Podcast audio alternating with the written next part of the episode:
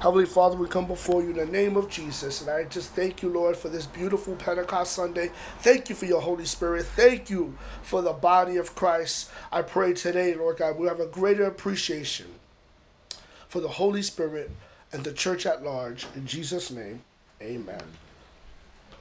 So, this morning, I want to remind you let me get my Google Docs open on my phone.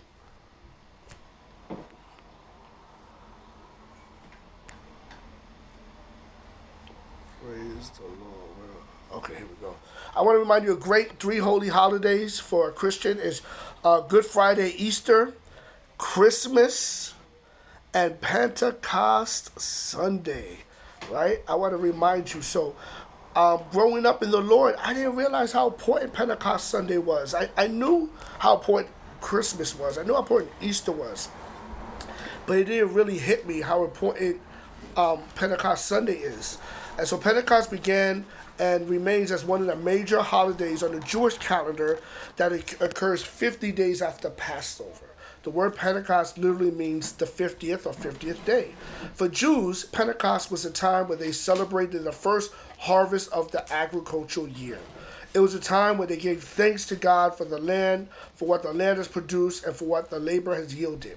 For Christians, Pentecost marks the birthday of the church the day Peter preached, and response to that um, sermon was 3,000 souls converted. Let's read some scriptures uh, uh, to get a, a scriptural framework on Pentecost Sunday. Praise the Lord. The book of Acts, chapter 1, verse 4 through 11. It says, Once when he was eating with them, talk about Jesus, he commanded them, Do not leave Jerusalem until the Father sends you the gift he promised. As I told you before, John baptized with water, but in just a few days you will be baptized with the Holy Spirit. So when the apostles were with Jesus, they kept on asking him, Lord, has the time come for you to free Israel and restore the kingdom? They just wanted war, right? They were, they were just thinking politically. He replied, The Father alone has the authority to set those dates and time and they are not for you to know. But you will receive power when the Holy Spirit comes upon you, and you will be my witnesses, telling people about me everywhere in Jerusalem, throughout Judea, in Samaria, and to the ends of the earth. He was blowing their minds when he was saying this. After saying this, he was taken up into a cloud while they were watching, and they could no longer see him. He just flew away. He's like, I'm out. Verse 10 and as they strained to see him rising into heaven, two white robed men suddenly stood among them and said, Men of Galilee. They said, Why are you standing here staring into heaven? Jesus has been taken from you into heaven, but someday he will return from heaven in the same way you saw him go. Hallelujah. Let's go to the book of Acts, chapter 2.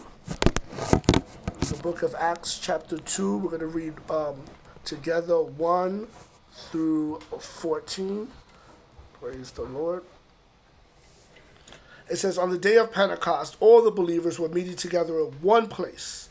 All the believers, one place.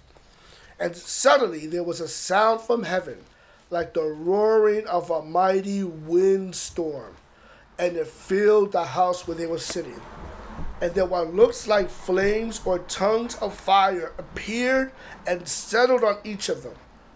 And everyone present was filled with the Holy Spirit and began speaking in other languages as the Holy Spirit gave them this ability. At the time, there were devout Jews from every nation living in Jerusalem. And when they heard the loud noise, everyone came running, and they were bewildered to hear their own language being spoken by the believers. And they were completely amazed. How can this be? They exclaimed. These people are all from Galilee, and yet we hear them speaking our own native language. Here we are, Parthians, Medes, Elamites, people from Mesopotamia, Judea, Cappadocia, Pontus, the province of Asia, Phrygia, Pamphylia, Egypt, and the areas of Libya around Cyrene. Visitors from Rome, both Jews and converts to Judaism, Cretans and Arabs, and all those. Um, and we hear all these people speaking in our own language about the wonderful things God has spoken, God has done, right? So they, they got ability to communicate in different language, wonderful things God has done. They stood there amazed and perplexed. What can this mean? They asked each other. But others in the crowd ridiculed them, saying, They're just drunk. That's it. That's all. And Peter stepped forward with the eleven other apostles and shouted to the crowd, Listen carefully, all of you, fellow Jews and residents of Jerusalem. Make no mistake about this. Let's skip down to um, Acts chapter 2, verse 42 to 47. All the believers devoted themselves, this is after they got saved, devoted, all the believers devoted themselves to the apostles' teaching and to fellowship and to sharing in meals, including the Lord's Supper, and to prayer. Ooh, that's how you build a church, fam. Book Ecclesiastes is all full of um, be with your friends, enjoy your job, and drink and be merry and eat your food. Right? So it says that all the believers devoted themselves to the teaching and to fellowship and to sharing in meals. Now, these are people from different nations. Verse 43 and a deep sense of awe came over them all, and the apostles performed many, many miracles and signs and wonders, and all the believers met together in one place and shared everything they had. You know, there's a guy named, I think Jonathan Haidt, H A D H A I D T, and he wrote an article, and Christianity Today covered it about the way to break up tribalism is you need awe and you need community. And that's what we see here. Right? This is how they broke up tribalism with the Greeks and the Egyptians and the Jews. They came because there was awe. This is why worship is such a powerful experience for the church. All right, verse 46. They worshiped together at the temple each day, met in homes. We gotta start opening our homes, fam, for the Lord's Supper and shared their meals with great joy and generosity all the while praising God and enjoying the goodwill of all people. And each day the Lord added to their fellowship those who were being saved. What a beautiful scripture of the genesis of the church. J. Oswald Sanders says, Ambition that centers on the glory of God and the welfare of the church is a mighty force for good. Brothers and sisters, I recently heard a theologian explain how the church has done good for the world. And I know there's a lot of naysayers. Oh no, the church did this, the church did that. But if you really weigh it in a meta large scale, the church is a powerful force for good. I know there's secularists who want the church to disappear or completely embrace their uh, constant revolving agenda in this world. And I will say this to the secularists you know, whether the rapture happens in our generation or not, I will say this they may get what they want, but they may not want what they get. I'm going to say it again. I will say this to the people who hate the church and the secularists. They may get what they want, but they may not want what they get. I know many people believe, like John Lennon, right? If we can only imagine there's no heaven, there's no hell, we will all end up in utopia. That's not true, friends. More people died under communism than many other things. My friends and family of faith, I'm here to say that John Lennon was a sensitive man. He was a good artist, but he was not true. There's no utopia. There's no kingdom without the king. There's no peace without the Prince of Peace. If you really study the state of the world prior to the Christ of the church, you realize it wasn't that great. There was a letter dated 1 BC, authentic, you know, how do you say it? Verified letter, right? In age, 1 BC, one year before Christ was born. It was a, a love letter by a gentleman named Hilarion and his wife Alice. and he was working in Egypt, in Alexandria, and his wife was about to give birth to the child. And they wrote a beautiful love letter. But it came to a point in the love letter when it says, if it's a boy, he said, if it's a boy, keep it. If it's a girl, throw it away. He said, If it's a boy, keep the baby. If it's a girl, throw it away. This was life before the church. Throw it away. No one batted an eye to inf- infanticide or child exposure. That was normal part of life. There's a guy, he wrote a book. I mean, he's a famous podcaster. Um, his podcast is Hardcore History. Carlin. Dan. Dan Carlin. Yeah, Dan Carlin. And I have his book. It's called The, the End is Always Near. He wrote like a history book. And he talked about how we recently just started treating children well. For a long time, we treated ch- children terribly. And so the pre church world was a world where racism reigned far more than anything that compares to today. It was a world filled with superstition, where the gods were feared. And when people at that time, when they looked at John 3.16, and it says, For God so loved the world that he gave. No one thought about gods in this way at that time. They were moody or mercurial. They were they, they were to be feared. They were to be appeased. Only when Jesus came, that in, in, in our writings it says, For God so loved the world. There was nothing like that before the church. God, the gods didn't love you. You were supposed to appease the gods, and they didn't care about you. Before think about the, the, like the Roman world. Most of the people were slaves. And any time during the Roman world, 25% of the people were sick or dying or needing medical attention. And then here comes Jesus, the healer from Galilee.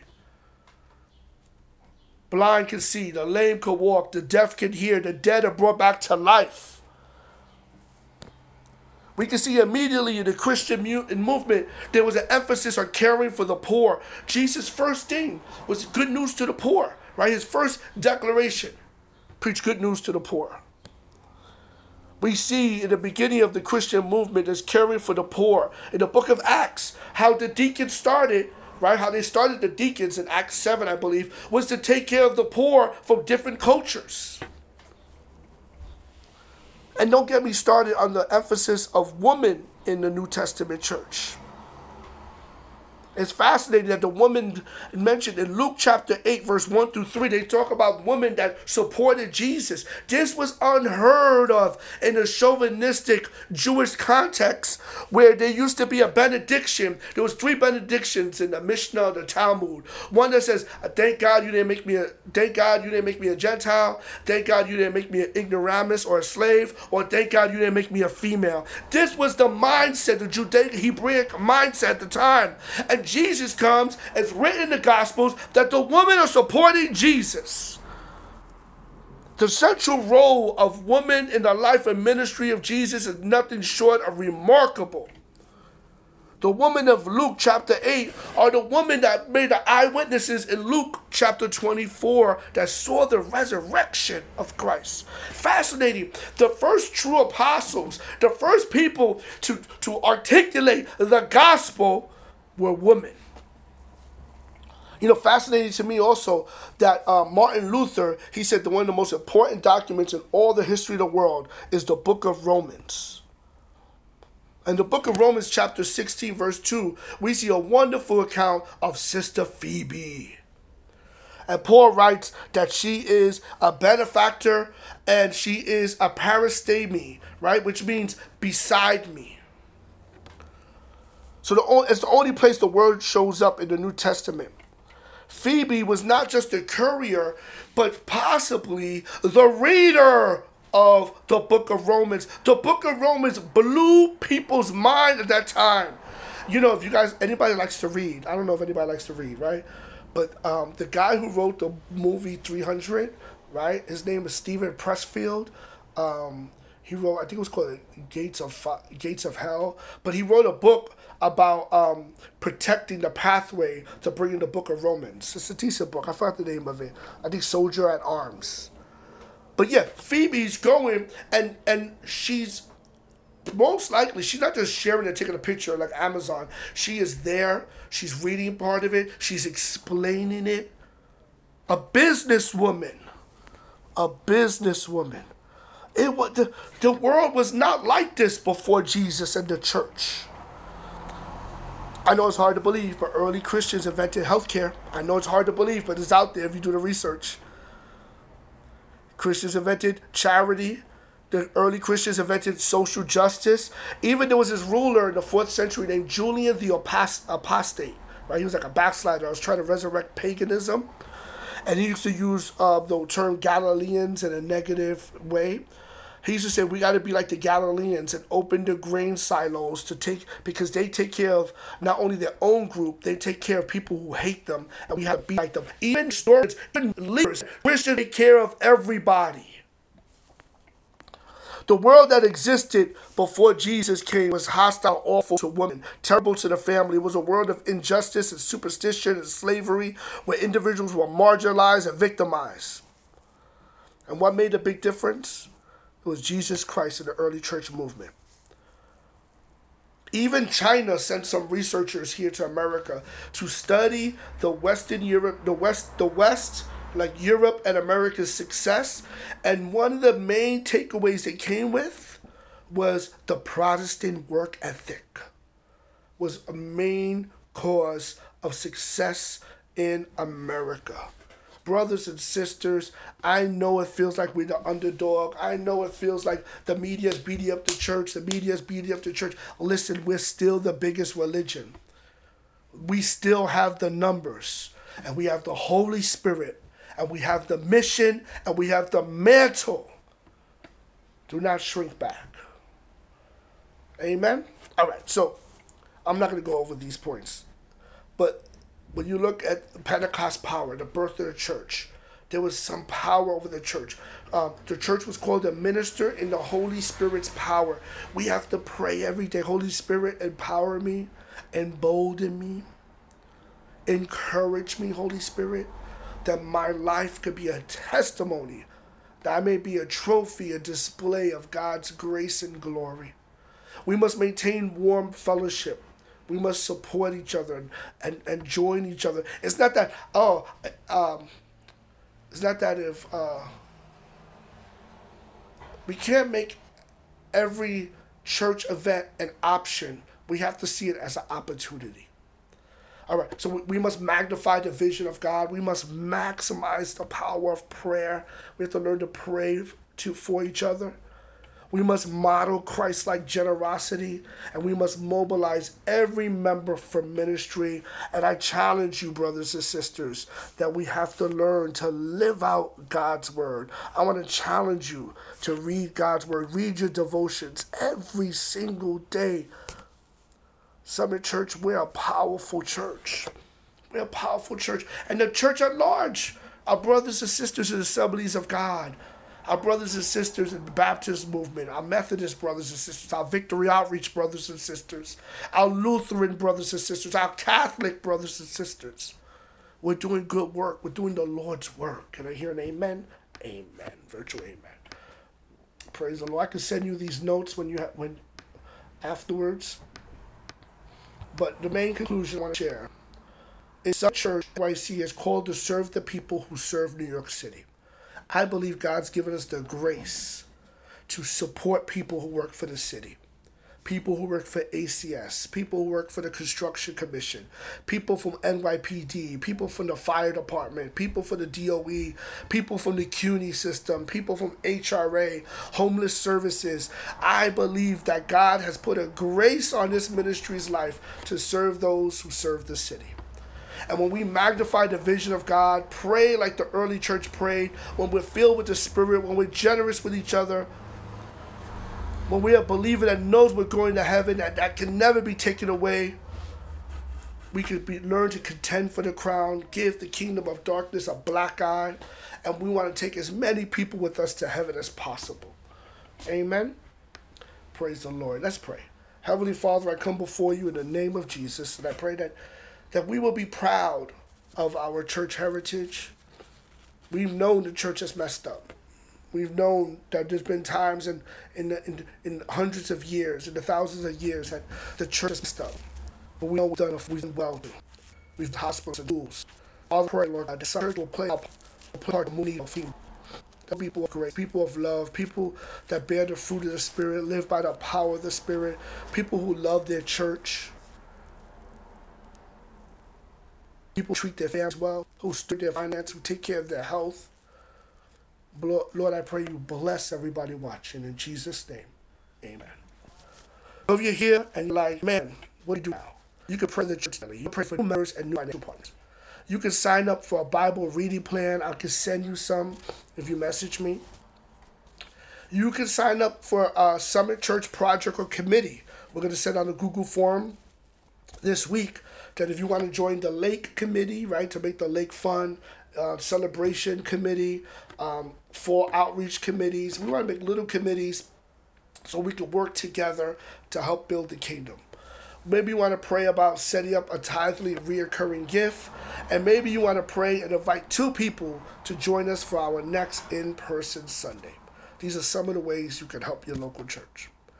As your pastor, as your friend, I pray you have a beautiful day, a blessed day, right? That you may walk in God's love and grace. Anna and I, we love serving you. The board loves serving you guys. We ask you to stay encouraged, stay connected, continue to live with God's joy. All right, friends, have a beautiful day. We're done over here. I pray that you have a wonderful day. And if you